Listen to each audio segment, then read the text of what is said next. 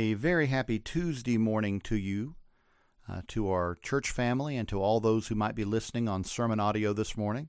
We are continuing our journey through uh, Holy Week and the Gospel of Mark. Uh, we began, obviously, on Palm Sunday with the triumphant entry of Christ into Jerusalem. We saw the crowds uh, seem to rally and, and come around him and recognize him as the uh, long promised and prophesied Messiah. They waved their palm branches and shouted their hosannas, and they laid down their garments. But appearances can be deceptive, and Christ wasn't fooled by the deception. They were looking for a different kind of Savior. We, we spoke about that. Paul says, in the fullness of time, in the pleroma of time, God sent forth his Son, born of a woman born under the law, to redeem those who were under the law that they might have the adoption as sons. He did not say that in the fullness of time God sent forth his Son to throw off Roman rule, to liberate uh, the earthly city of Jerusalem, or to liberate his people temporally. You see, they were looking for a different kind of Savior, and you begin to see that even the next day as he enters into Jerusalem. He doesn't go challenge the Roman authority, he challenged the Jewish authority.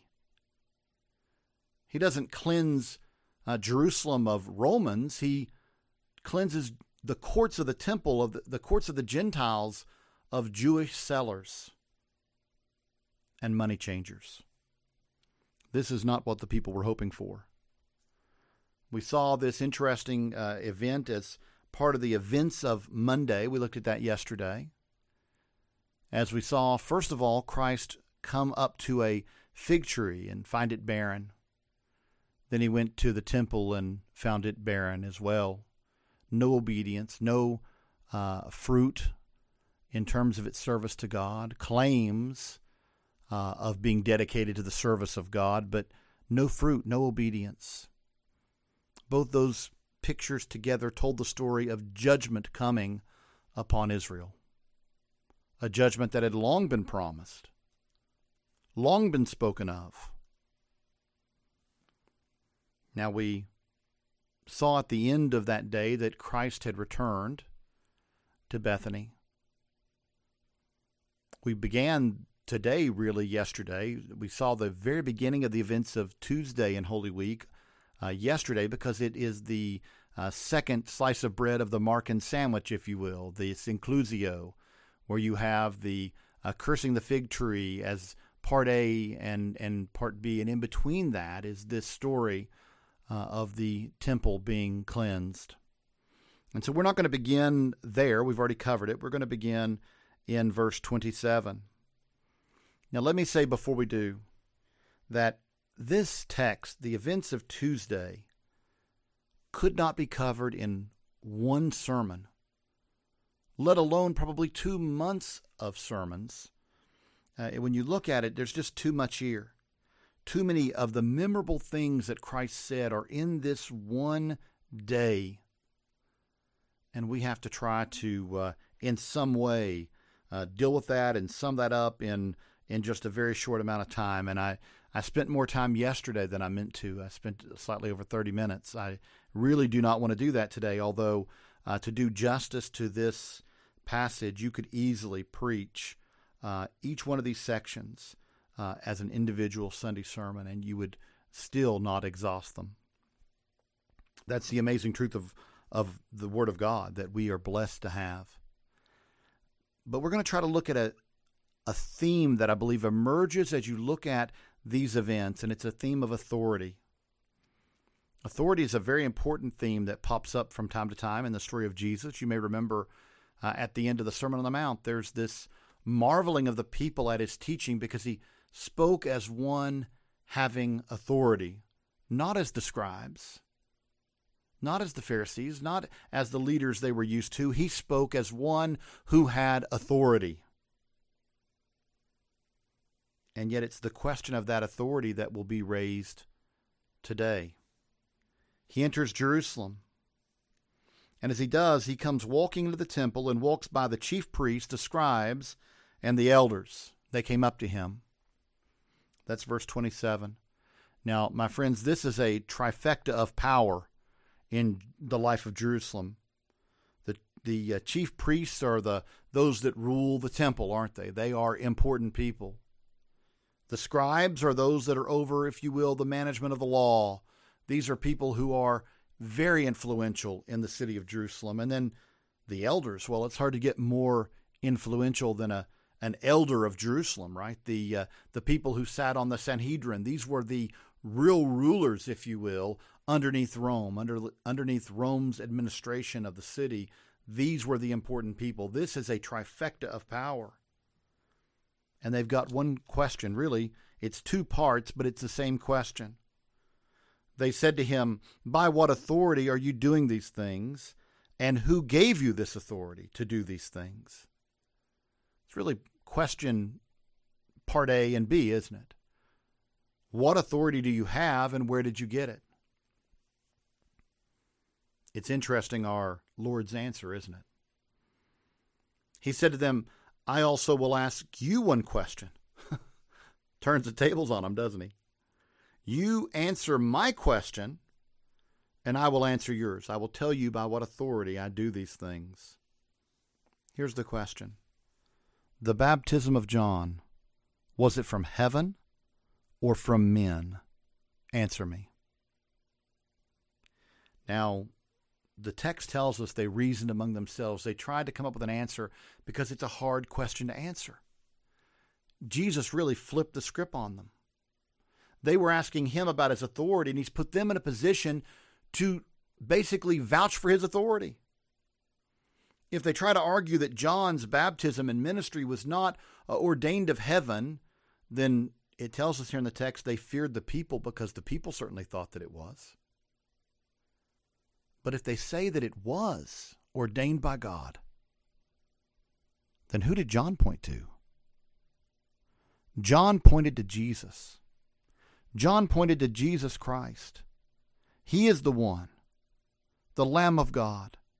He said, He is the one that I spoke of. The one who comes after me was before me. If they answer this fairly and honestly, although they hated John, but if they answer it honestly, they will have to say, John's ministry is of heaven, which means he pointed to you, and therefore you are legitimately an authoritative figure. Much more than that, right? John wasn't simply saying this is another prophet or another leader. He was saying this is the prophet of God. This is the priest of God, the king of God. This is the one we've been waiting for. There is no getting around it. If he is the one, then your all's authority is questioned by him, not the other way around. You see, Jesus put them in an impossible situation and they recognize it. They come up with the only answer they can. We don't know. We can't answer the question. So Jesus says, Well, then neither will I answer you by what authority I do these things. Now, what he means is this, right? It won't matter if I answer you because you don't want to hear it. You know the proper answer is that John's baptism was of God, it was of heaven, but you will not answer that because you don't want to validate me. Therefore, if I tell you by what authority I do, I do these things, you're going to reject it anyway. So instead, Jesus began to speak to them in a parable. And what a parable this is.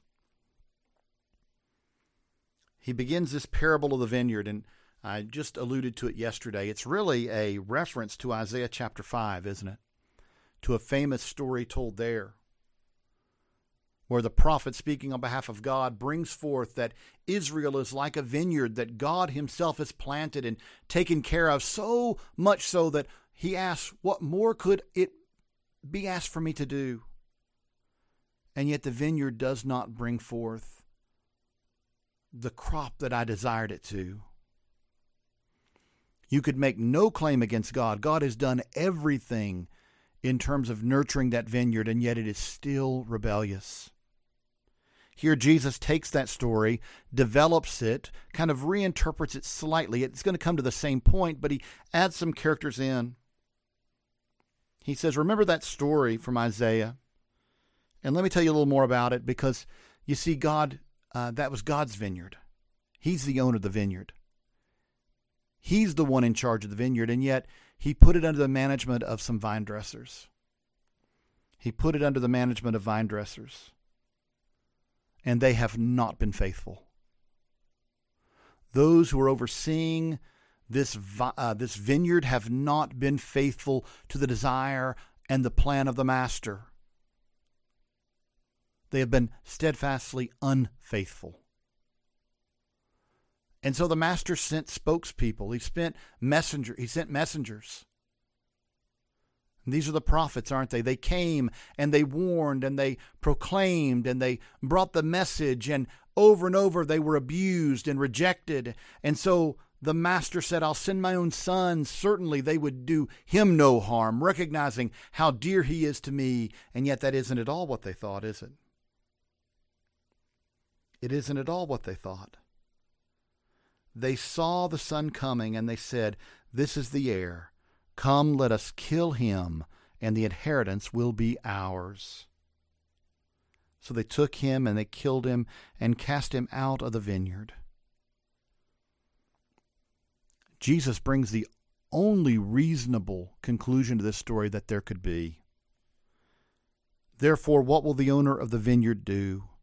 He will come and destroy the vine dressers and give the vineyard to others.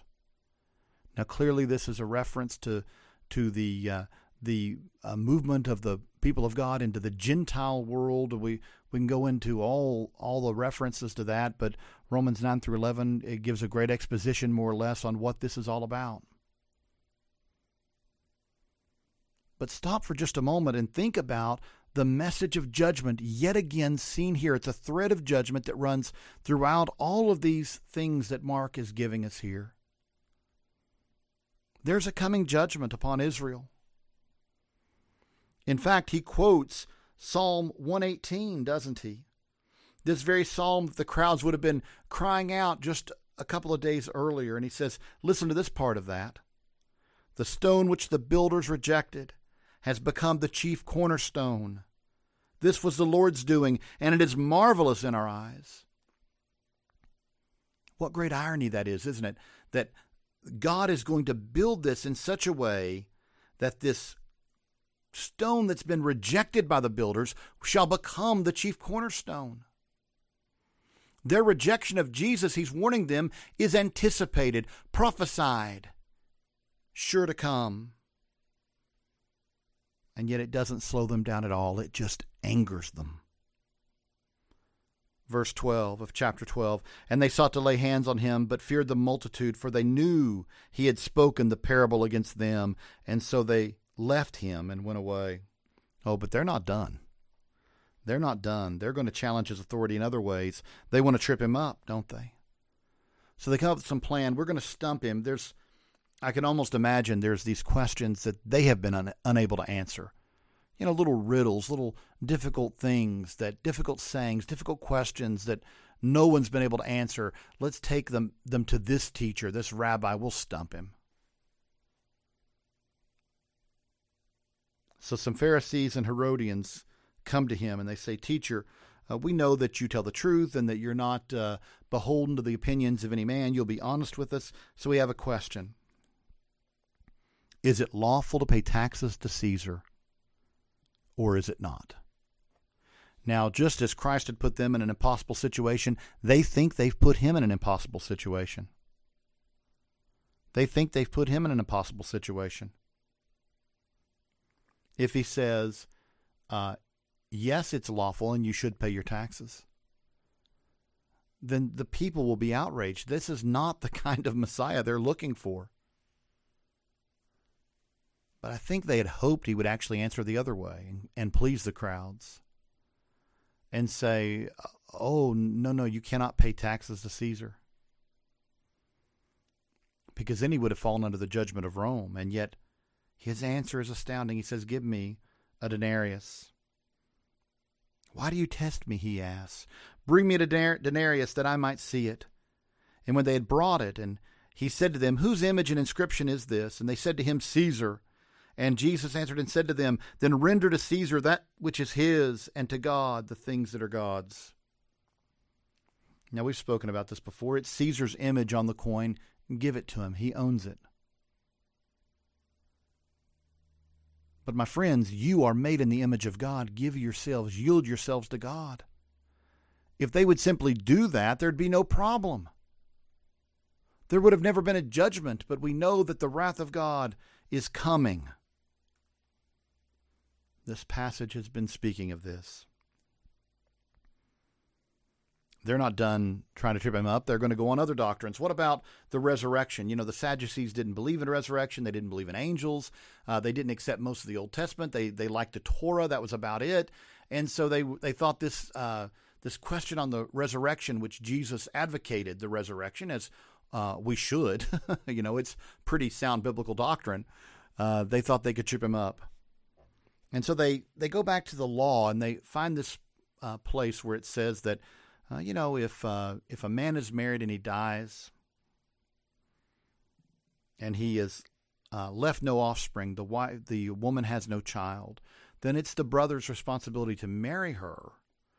Uh, this does two things. This takes care of the widow and her need, and it also um, it also provides an heir in honor of the brother. The family name will go on.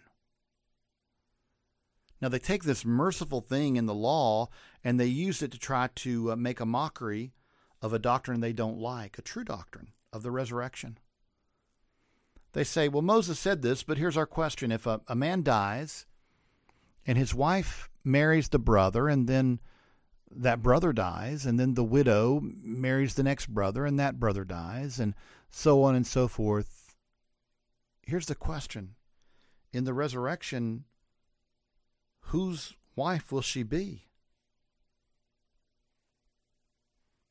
Listen to how Jesus answered this. He said to them in verse 24 of chapter 12, Are you not therefore mistaken, because you do not know the Scriptures nor the power of God?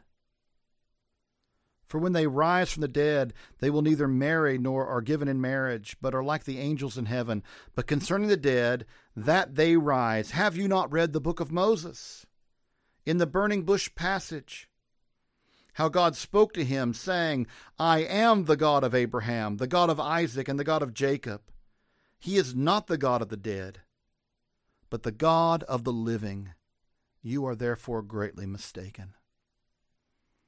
Wow, what a beautiful argument. You claim to care about the Torah, you don't know the Torah. If you did, you would recognize a simple truth when God spoke out to Moses, he did not say, I was the God of Abraham. I was the God of Isaac. I was the God of Jacob. He spoke about them as if they were yet alive. He said, I am the God of Abraham, Isaac, and Jacob. Brothers and sisters, I pray that we'll hear this. Here's a little applicational point. Jesus rests an entire doctrine on the proper interpretation of the tense of a verb. Can you think of a more urgent call to carefully read your Bibles than that? If they had simply carefully read their Bible, their Torah, that they accept, they would have found definitive proof of the resurrection. Now, my friends, this continues on and on, and I've got to be careful here. I don't want to make this another uh, 40 minute, you know, um, message. So we want to look at this quickly. Another scribe came to him and, and recognized his reasoning and asked him uh, this question about the greatest commandment. And Jesus answers him, doesn't he? He says, uh, The first of all the commandments is here O Israel, the Lord our God, the Lord is one. And you shall love the Lord your God with all your heart, and all your soul, and all your mind, and all your strength. This is the first commandment. And the second, like it, is this You shall love your neighbor as yourself. There is no other commandment greater than these. So the scribe said to him, Well said, teacher, you have spoken the truth, for there is one God, and there is no other but He and to love Him with all our heart, and with all the understanding and the soul, and with all the strength, and to love one's neighbor as oneself is more. than all the whole burnt offerings and sacrifices. Now, when the Lord saw that he answered wisely, he said to him, You are not far off from the kingdom of God. My friends, that is close. It's not the sacrifices that avail in themselves, but something in our hearts, the disposition, the walk, if you will, of our hearts in obedience and faith to God. This scribe is close. But my friends, being close isn't in. You have to take that step, don't you, of faith. Brothers and sisters, as this continues on, there is much to be said. But I love this final question that is asked because Jesus wants to really hammer home this question of who he is and what his authority is. And he asks a question for those who are resisting that he could be the Messiah. He says, I've got a question for you. How is it that scribes say that the Christ will be the son of David? For David himself said by the Holy Spirit, The Lord said to my Lord, Sit at my right hand till I make your enemies your footstool. Therefore, David himself calls him Lord. Now, how is he then his son? Now, this goes back to a very Jewish way of thinking, doesn't it? The son cannot be greater than the father in, in a lineage, right? So, if, if he is his descendant, then David is going to be greater than him. You could think of that argument uh, about Levi and Melchizedek that uh, Abraham tithed to Melchizedek, and therefore, if Levi is in the loins of Abraham, so to speak, then that is as if uh, Levi is offering a, a, a tithe unto Melchizedek, and therefore establishes that Melchizedek's priesthood is greater than that of Levi. Well, in a very similar way here, he's saying, isn't he? If this is one of the loins of David, he cannot be greater than David. So, how then can David call him Lord? Now, my friends, that question in Psalm 110 or arising out of Psalm 110 is a very interesting question indeed, isn't it? It's one to make you think. How can the descendant of David rightly be called the Lord of David? I think Christ is really presenting a strong argument for his authority right there. Now, my friends, uh, as we are going to bring this to a, uh, a close, if you will, we would want to know uh, that he will go on to the Olivet Discourse. I wish I had time. I wish I had time to walk through this. One of the my favorite sermons I ever preached was in this text, uh, but we just don't have time today. But just notice that Christ is going to get into some uh, amazing discussions on future events, events of judgment, and I've often said I see this as having sort of a, a near and far uh, fulfillment. There are things certainly that are uh, being spoken of that will happen in the judgment that Christ has been speaking of that will fall on Israel. But there are other things that I believe he is saying will tie into the end of the age. Christ is talking about both things along the way, isn't he, through this week? The judgment of Israel, the mission to save uh, his people by uh, his sacrifice, the atonement he makes, all those who put their faith in him shall not be put to shame, but shall be saved in what he has done by his grace. But there is a judgment coming on Israel and finally upon all the enemies of God. And I think Jesus is giving this grand sweep of this here in this text in a way that is amazing. And, and even here, trying to just uh, go over a, a jet tour of that passage would take longer than I have. But it's clear here, isn't it, who Jesus is? He is the Lord. He is the one who, uh, through whom all things are created. He's the glorious one, the Messiah. He's David's Lord. Brothers and sisters, there's only one question that matters, and I come to it every day. Do you know Him? Do you trust in Him? Do you recognize that life is found only in Him? Do you recognize the wrath and judgment that will fall on all those who oppose him? And, and by the way, make no mistake about it, it's made clear throughout the scriptures you are in opposition to him if you do not have faith in him. For all those in Adam are at enmity with God, at war against him, in rebellion against his majesty. It's only in Christ that we are reconciled to a holy and righteous God. Are you in Christ? Are you reconciled to the Father through the atonement that Christ gave, that He accomplished, according to the plan and will of God? Have you been made new not only uh, in this atonement that we're speaking of, but have you been uh, regenerated by the power of the Holy Spirit when you placed your faith in what Christ did for you? My friends, what other question even matters? How long this quarantine's going to last doesn't really matter in the end. What you're going to eat for dinner tomorrow, whether or not you can even find toilet paper, as important as that might seem to some people right now, it pales in comparison to your eternal fate. Have you trusted in Christ?